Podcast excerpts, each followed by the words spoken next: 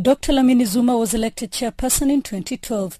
She will be remembered for focusing on the rights of women, including increasing their participation at the Commission and in various African Union activities. Even at the AU Commission, where women in the professionals part are still holding 15% of positions, which is double what we found four years ago but again it's not fast enough. There is a bitter complaint from some men that they are being overlooked. Africa's development plan, the Agenda 2063, is also one of her main legacies. The blueprint seeks to lay out various ways of developing the continent within the next 50 years.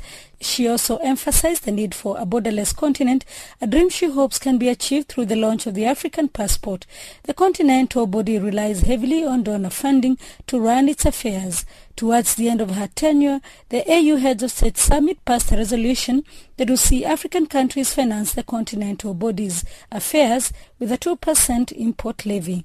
Let's put the first dollar ourselves and then ask the neighbor to help.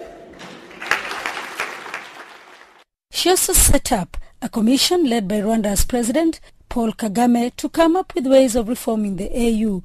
On silencing the guns, the unsuccessful resolution of the Burundi and South Sudan conflicts is likely to blot her record at the African Union. The continental body, working with the West African Regional Bloc ECOWAS, was successful in ensuring a peaceful handover of power in Gambia. Five candidates are eyeing her seat as follows. East Africa has Kenya's Foreign Affairs Cabinet Secretary, Dr. Amina Mohamed, who is seen as a frontrunner. She is the candidate for the East African Community, EAC. She has concentrated her campaigns beyond the region.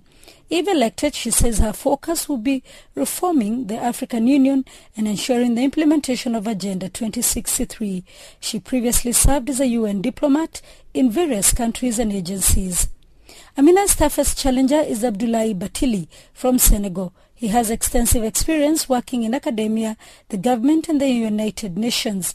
His focus for the continent will be peace and security. It is not clear yet if the West African region is united around his candidacy because Equatorial Guinea also has a candidate in the race. Equatorial Guinea's Foreign Affairs Minister Agapito Mba Mokuy says he will focus on youth unemployment and migration issues if he is elected chair. Mokuy was among those who ran in the July elections and is not likely to attract more support than he did then. Chad's Foreign Affairs Minister Musa Faki Mahamat is also in the running to succeed Dr. Dlamini Zuma.